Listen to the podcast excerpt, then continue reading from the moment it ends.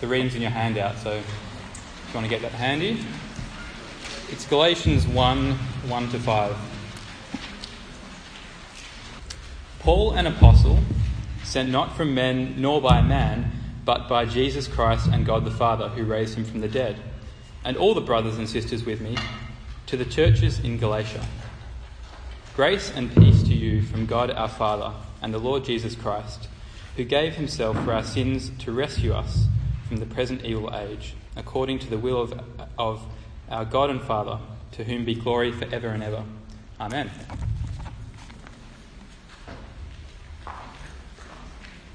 Uh, it's great to see so many people along here at our first public meeting for the year.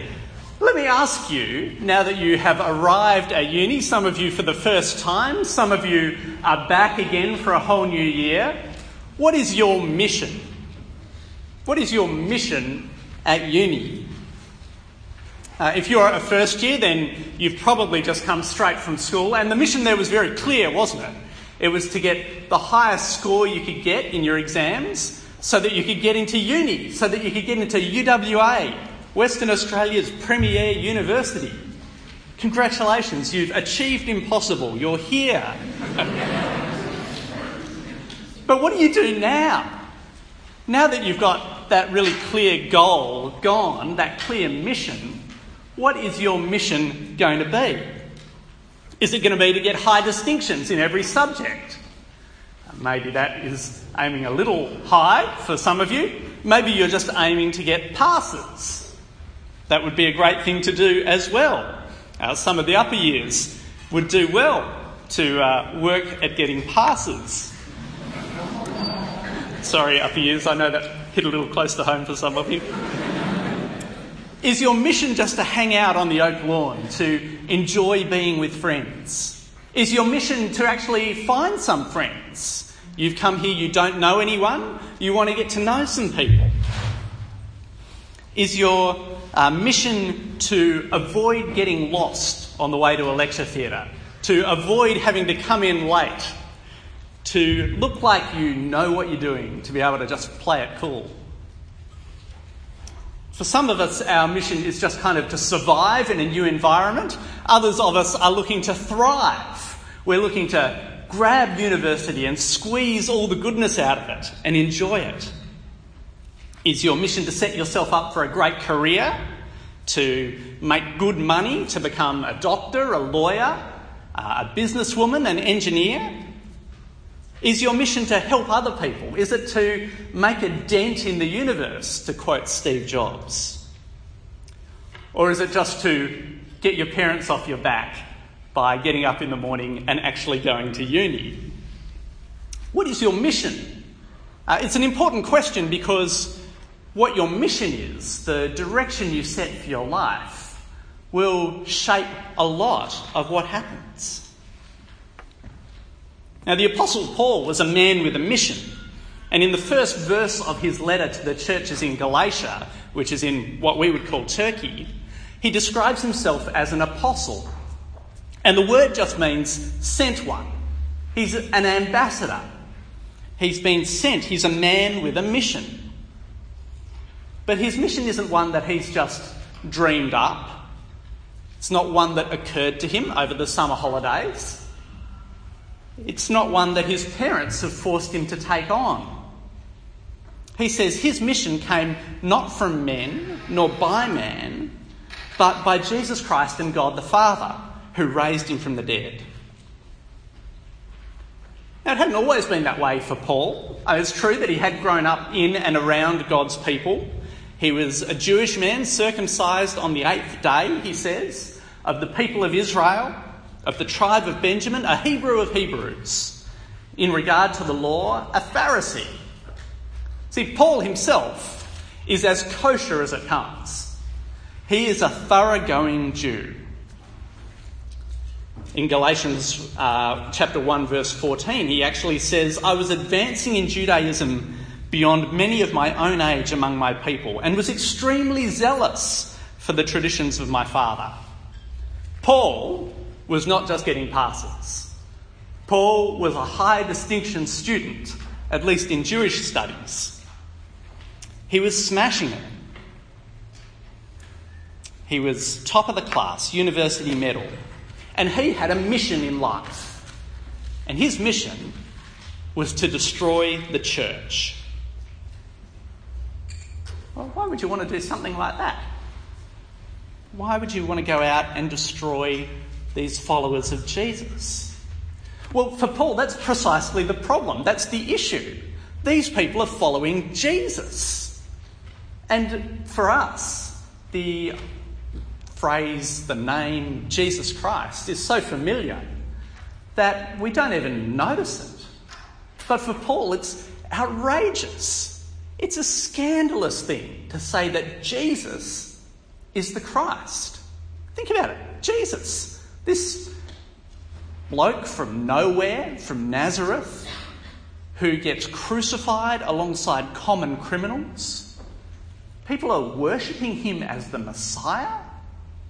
That's like believing that Jack, the unemployed homeless guy from Balga, is God's king. Sorry to those of you who live in Balga or are homeless. but it's outrageous. How could God's king look like that? It's so ridiculous, it's so disgusting, it's so blasphemous that for Paul, he just, it's self evidently wrong. The people who followed Jesus as the Christ must be deranged at best and evil at worst. They need to be stamped out, they need to be destroyed. And then Paul, who was called Saul at the time, actually met Jesus, the resurrected Jesus. On the road to Jerusalem, on his way up to Damascus to destroy the church there, Paul was struck by a blinding light. Falling to the ground, he heard a voice say to him, Saul, Saul, why do you persecute me? He said, Who are you, Lord? Said, I am Jesus, whom you're persecuting. Try and think for a moment what a shock that would be to you as Paul. That this thing that you've been trying to stamp out, this clearly false Messiah turns out not to be false at all. He's the real deal. He really was crucified. Paul knows that. But now he's met him, risen from the dead. And Paul realizes that everything he's devoted his life to, everything that made up his identity, everything that he saw for himself in the future, it's actually all been completely running against God's plan. Paul's mission in life is not God's mission. He thought it was, but it turns out that it's not. In fact, their missions are completely opposed. It must have been a devastating shock to Paul. His mission had been to destroy the church of God. And yet, the incredible thing is that God, in His grace, does not destroy Paul. Instead, He gives him a new mission. He gives him the mission of the gospel. So let me pause there for a moment and just ask you again what your mission is. Now, don't get me wrong, I'm not here to tell you that uh, everything that you've hoped for or that you would like to do is wrong and you're doing it all wrong and you need to stop. No, there's nothing wrong with getting high distinctions. There's nothing wrong with getting passes for that matter. There's nothing wrong with wanting to hang out on the oak lawn with your friends. There's nothing wrong with wanting to survive and thrive at uni. There's nothing wrong with wanting to become a doctor or a lawyer or a businesswoman or an engineer. They're all perfectly good things to want. But it's worth taking a moment just to stop and compare our mission with the mission of God. What is God actually on about? Now, Paul makes it clear there in verses 3 to 5. He says, Grace and peace to you from God our Father and the Lord Jesus Christ, who gave himself for our sins to rescue us from the present evil age, according to the will of our God and Father, to whom be glory forever and ever. Amen. What is God's mission? It's kind of summed up in the words grace and peace. Grace and peace to you is one of Paul's normal sort of greetings in his letters. But it's not something that he says unthinkingly. It's not like the equivalent of, of our g'day or how you going. You know, when I say g'day, I don't really, I couldn't care less whether you have a good day or not. when I ask how you going, eh, it's possible that I'm interested, but generally I'm, you know, I've got nothing else to say, so I just say how you going. It's something that I do unthinkingly. I'm, I do care about you deeply, but you know what I mean. But for Paul, grace and peace is not like that. Grace and peace to you from God our Father and the Lord Jesus Christ is at the very heart of Paul's mission. It's the very heart of God's mission. It's not saying that there's grace like a ballerina. I pray that you might be graceful like a ballerina. He's not praying before a meal. He's talking about grace in the sense of undeserved favour.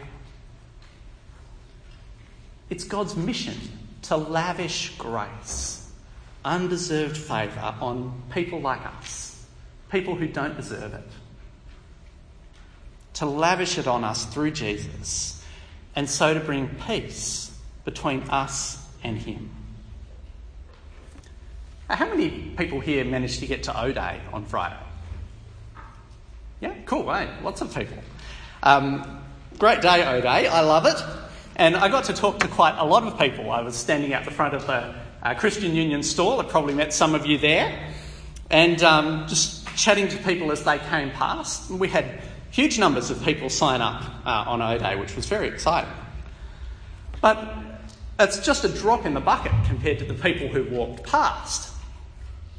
And uh, most of them I didn't really get much of a chance to talk to, but I did get to have one brief interaction with a couple of guys who were going past. Big guys, like big as in muscly, big upper arms, clearly gym junkies.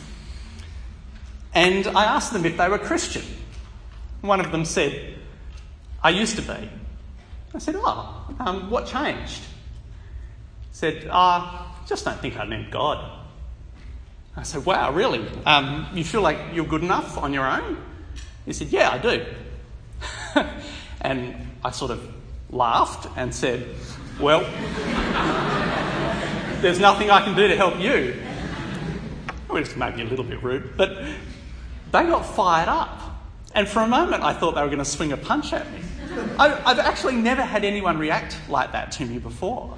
But, you know, they bulked up.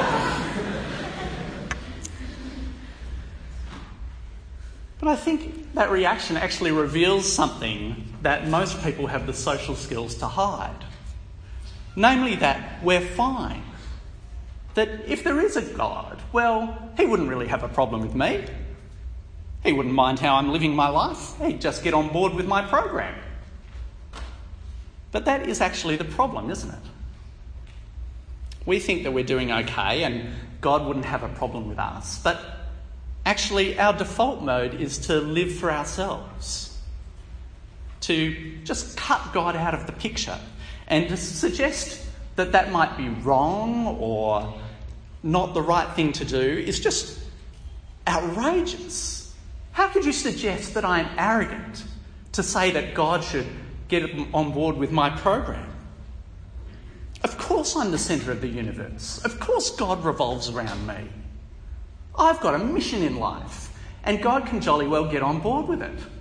He wouldn't have a problem with me.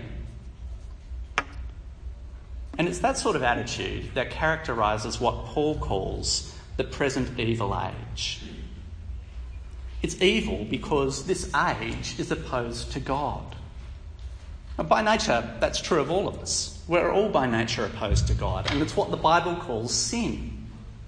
That attitude of rebellion, of me wanting to be the centre of the universe, me wanting to be in charge, me wanting to be God, instead of recognising that God is God and I'm not. That's not a new thing. It's not like 2016 is more evil than any other year. We've just got different ways of rebelling against God than we did 50 years ago, or 2,000 years ago for that matter. But the underlying issue is the same the underlying problem of wanting to run life our own way. It's been that way ever since Adam and Eve turned their back on God. And ever since, we've been trapped, both as the victims and the perpetrators of this present evil age. But this is where we get to the heart of God's mission, the mission of the gospel in verse 4. Paul writes, The Lord Jesus Christ gave himself for our sins to rescue us from the present evil age, according to the will of our God and Father. See, we've all puffed up against God. We've all shaken our puny little fists against Him. And we deserve to just be crushed. But God doesn't crush us. Instead, He crushed His Son Jesus in our place. Jesus willingly took the punishment that we deserve so that we might be rescued from this present evil age, that we might enjoy the grace and peace that God offers to us through Him. That is God's mission rescuing people from sin through Jesus. So, can I ask you, is your mission God's mission? Or are you actually expecting God to revolve around you? You've got your plans for life, you have your ideal sort of career mapped out, and that's what you'd like to do, and God will just get on board with the program. Now, like I said before, don't get me wrong, it's not bad to want good grades or friends or fun. It's not wrong to enjoy uni or to become a doctor or a lawyer or a businesswoman or an engineer. They're all great things to want. But the problem is when those things become your mission, when they become what your life is all about. Because at that point, those good things have become God things. They're what your life revolves around. And you're just expecting God to get on board with the program. You might be like Paul before he met Jesus. You might think that you're living for God, but in reality, you're living for this thing, this idea, this mission that you've dreamt up in your own head. And wouldn't that be a catastrophe? Wouldn't that be a disaster? to live for something that isn't God. What a waste of a life. To devote yourself to something as small as getting good grades or becoming a doctor.